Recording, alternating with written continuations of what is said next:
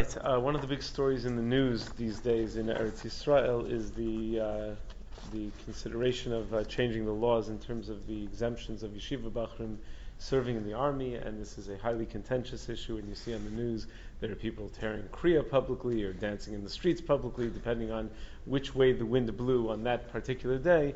So I thought it would be uh, an appropriate uh, discussion to just at least give a little bit of the Rashi Prakim of what, what is our ideal picture of uh, of yeshiva bachrim and the army and army service. Meaning, is it something that we view as on the, on the one extreme, something that's uh, that's it's pikuach nefesh of, uh, of of their neshamos, and we should and there's a gezerah of uh, malchus harisha to uh, try to destroy Yahudus in yet another way, or on the other extreme, is it the biggest mitzvah in the world, and therefore everyone should stop. Afilu and kalam mechupasa should go help, and certainly yeshiva bachrim should go help, or maybe there's some something in between that's uh, that's ideal. So uh, this uh, discussion is based on a very nice article that was published before this whole controversy broke out um, by Rabbi Chaim Jachter in his Gray Matter. He was just discussing in general uh, from an ideal perspective, without you know, without any threat of repealing any laws or changing any laws or declaring anything unconstitutional.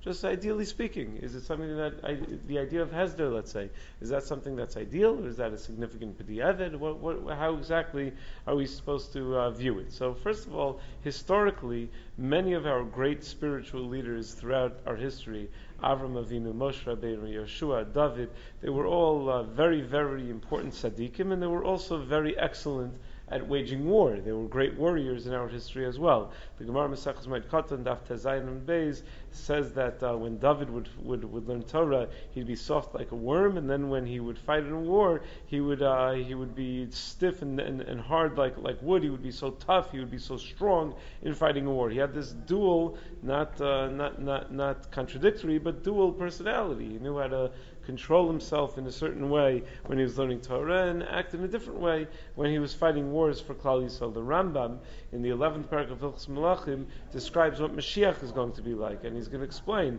that he's. Uh, the Rambam explains that the Mashiach is going to be someone who's devoted completely to Torah Shebechsav and Torah Shebal Peh, and he's going to get the entire Jewish people to follow uh, the Torah, and he's going to lead a tremendous Baal Tshuva movement, and he's also going to lead the people in battle. So the notion of a person who excels spiritually and at the same time engages in the wars of Klal Yisrael is not something that's foreign to us. Adrabah, it's something that's an ideal in our both historically and in Jewish destiny, what we what we view as uh, as, as coming up with the uh, with the coming of Mashiach. Rashi in Sefer Bamidbar, Perak Lamanal, Pasuk Gimel, says that the soldiers in the wars against Amalek and the soldiers in the wars against Midian were dafka chosen based on their level of tzidkus. We needed good people fighting in our wars because we need their zechuyos. So it was very important to have people who have a certain spiritual stature to fight in our wars. So what are the reasons that uh, that there are those who say that we shouldn't have yeshiva bachrim fighting at all? So there are a number of, of arguments put forth. Number one is the idea of Shevet Levi. The Rambam in the very end of Hilchos Shmita V'Yovel Parak Yud Gimel, the very last halacha, halacha Yud Gimel, he describes why Shevet Levi didn't get a nachla in Eretz Yisrael, uh, and he says, "Mipnei shehuvda lavodas Hashem u'lisharso u'lahorus terach v'yishar mishpatav atzadikim l'rabim." Shevet Levi was designated for spiritual accomplishment. So they were huvdelu midarkei olam lo orchin milchama kishar Yisrael. They do not wage war like the rest of the Jewish people. And it goes on to describe other unique characteristics of Shevet Levi. And then the Rambam says, very famously in the last halacha, "V'lo Shevet Levi bilvad, elakol ish ve'ish mikol ba'ei olam, asher nodva oso ve'hivinu mado lahavdel lamel l'fnei Hashem, l'shorso la'avdol l'deas Hashem, v'alach yosher k'moshe aso elokim, uparak me'al tzavaro, ol ha'cheshbonos harabim b'nei adam, hareze niskadesh, Kodesh Kadashim, Via v'nachlaso olamim, v'yiskol ba'ol mazeh, davra v'l'lvim. Says the Rambam, someone who, uh, who, who, it's not only it's not only limited for people in Shevet Levi, someone who's completely dedicated to Torah and literally becomes Kodesh Kadashim will also have a halachic status of Shevet Levi. Hare David Omer, Hashem menas chelki v'kosiyata tomecha gorali. So based on the pasuk, David HaMelech himself says that uh, a person can have a goral of having Hashem, that that's his, uh, his, his lot in life. So the question is, is this Rambam a viable source to suggest that any Ben Yeshiva who wants to learn Torah should be exempt from fighting the army? So there are a number of reasons to suggest that maybe this Rambam is not the best source to let all the Bnei Yeshiva not fight in the army. First of all, the Rambam, whenever he ends any section of Mishnah Torah, he always ends with the Dvar Agada. So this is the very last line in the section of Mishnah Torah. Not so clear that it's halacha lemaisa. It may be a Dvar Agada. Okay, that's not the strongest argument but it's an argument. Second, the Rambam points to David HaMelech as one of the great military leaders, and that's who the Rambam closes this halacha with. Right? David HaMelech fought wars. Yadim Melchachos Bedam, Dam Shvir and Dam Shili and Paskani halachos, but also in uh, Milchama. He fought wars, and that's what the Rambam quotes as the paradigm over here of the guy who's uh, Lo Shevet Levi Bilvad, but anyone who uh, dedicates himself. And furthermore, how do how exactly does one define who is Kodesh Kadashim? What percentage of the population can really be Kodesh Kadashim? Let's say as the, uh, the, the statistics continue to go in a direction where the Charedim are reproducing at a very, very rapid rate, and the uh, Chilonim are reproducing at a much, uh, much, much uh, slower rate. So uh, the statistics are going to be that there are going to be way, way more Charedim, let's say, than there will be Chilonim. So you're going to say that every that 70% of the country, 60% of the country are all Kodesh Kadashim. Halavai, but is that really something that we could uh, that we could truly suggest? Uh, furthermore, whether Levi actually served in the army or not is somewhat debatable. It's not 100% clear that they did not serve in the army. The Radak and Shmuel Beis, Perchav Gimel, Pasachav, claims that in wars against the enemies, even Kohanim, who ordinarily would not even be able to be in time in mace, were involved in active military duty. The Gemara in Kiddushin Chafal from Beis on the Rambam discusses halachas of a Kohen who fights in wars. Right? What happens when a Kohen fights in wars in terms of Birchs Kohanim, etc. So there is an assumption that some members of Shevet Levi at least were uh, were fighting in wars. On the other hand, whenever the Torah counts Kol Yotzei Tzava and it tells us who was the who are the ones and counts the numbers of those who fought in wars, Shevet Levi was not included in the counts of those uh, who fought in wars. So the next question we have to ask ourselves is, okay, what are what is the status of the wars that, that, that the state of Israel fights? Are these Milchamos Mitzvah? Milchamos Mitzvah, everyone's got to go. Afilu Kalamei Chupasa has to go to Milchamos Mitzvah. Um, so, uh, so is it even a Talmud Chacham? It's explicit. The Keren Orah writes in Sotim and Dalarim Beis. Not just a, if a Kala has to go, for sure, a Talmud Chacham who's learning Torah has to interrupt his uh, Talmud Torah to go if it's a Milchemes Mitzvah. So uh, Rav Shechter writes in B'Ikvei HaTzon in Simon Beis Oz Dalid that um, the definition of Milchemes Rishus is to get Rishus from the Beis Nagadol as opposed to Milchemes Mitzvahs, any war that you wouldn't need Rishus from the Beis Nagadol.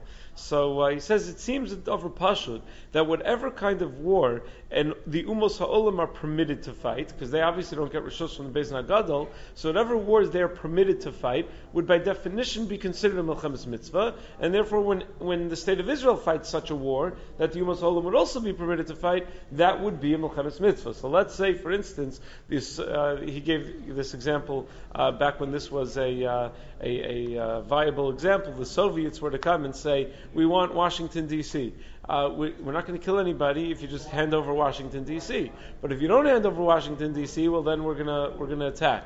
Do we have to hand over Washington D.C.? Can we fight to try to protect land and to keep as much land as, as, as we can? So no one would say that America has to just start handing over land because of the threat of war. We don't need, we don't need to get rishus from the Beis Nagadol. Obviously, America is allowed to fight such a defensive war, and even preemptively, one would assume if uh, to to deter an enemy who seems to be uh, to be bent on destroying us, to deter him from coming and attacking us, and to fight them in, as, as, as a way of deterring them, it would seem to be that's something that any nation in the world is permitted to do. And if any nation in the world is permitted to do it, argues Rav Shechter, that would be considered Melchemes Mitzvah by definition. Now that's not what Rabbi Jachter quotes. He quotes other sources to suggest that it, that it is Melchemes Mitzvah, but that's how uh, Rav Shechter understands. What other possible exemptions might there be? So there is a concept called, uh, we learned about Mesechus Brachos, Tafil Aleph, Mesechus Sukkot, Daf Chafei, Ha'osek B'mitzvah, min mitzvah. So a guy is sitting and learning Torah, he's osik mitzvah. So maybe you could argue that yes, it's a great mitzvah to fight the wars of Klal Yisrael,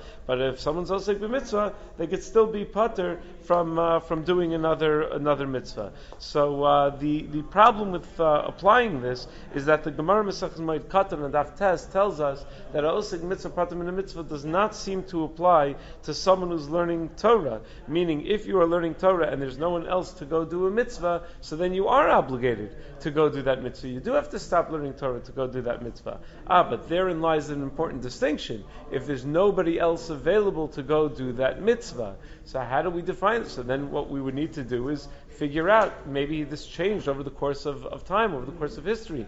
Maybe when the numbers of Haredim were so minimal, like in the times that the Chazon Ish originally negotiated this uh, this deal, where they figured, you know what, in another ten years there won't be any Haredim any, anyway, and then uh, everyone's going to fight in the army. So maybe when the numbers are so minimal, so then yeah, there were plenty of other people that could do it. They didn't need the Haredim in the army. They didn't need the from people fighting in the uh, in the army. Um, the, but but as the numbers change and the government realizes that we, we're going to need more help and that the numbers are not going to be there, so then you don't have someone else to do the mitzvah. So then you would not be able to apply osik mitzvah, pater mina mitzvah. Another uh, another uh, consideration.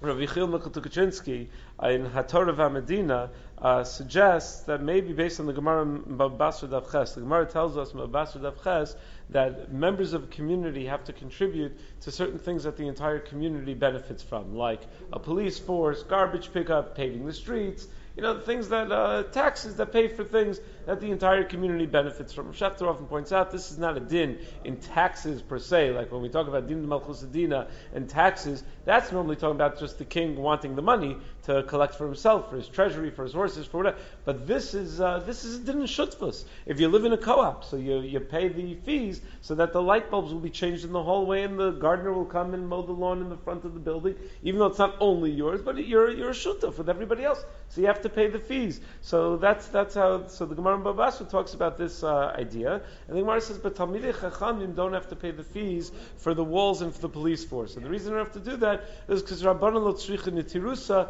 The Rabbanan don't require any protection. Their Torah protects them. So perhaps one could argue that uh, fighting uh, the wars of Eretz Yisrael is important to protect Eretz Yisrael, but maybe the Rabbanan shouldn't have to contribute to that because they don't need nitirusa. They don't need protection. Just like they don't install locks on their houses and alarm systems on their houses. I'm just kidding. I assume they do install locks on their houses and alarms. But that, that's the issue over here. I mean, how do we define who does and does not require protection? Right? That's going to be very difficult to, uh, to define. Who's going to get up and say, you know what, I don't need any protection. My Torah is going to protect me. You have to be pretty confident to make such a uh, such an important declaration. So uh, you could argue that this is uh, that this, this, is not a valid uh, valid way out. Now, let's be very very clear. We as religious Jews strongly believe that our spiritual zuchiyos are at least as important in defending the country, in defending the state of Israel, in defending the Jewish people, Klal Yisrael, Am Yisrael, as our physical power and our efforts and our ishtadlus in on the physical level. That, that, that the idea that people sitting and learning Torah is a great protection for the state of Israel and for Am Yisrael is something that is that should not be lost on us. And it's something that is of critical, critical importance in our understanding of the mechanics of Klal Yisrael. The question just becomes can everybody take that uh, take that side and say we're all going to do this and we're not going to and we're going to leave the the uh, we're going to leave the troops short-handed because uh, we feel that we belong in the uh, in the base of Medrash. The idea that there needs to be people in the base of Medrash, I think most would agree that uh, most religious people would agree that there needs to be somebody in the base of Medrash. It's a question of numbers. Rav Shechter used to always say, I don't know how practical it is to implement. I think this is what the suggestion the government had that they should give bechinas that, uh, that they should give bechinas and see who's really learning, and see if they're really learning very well.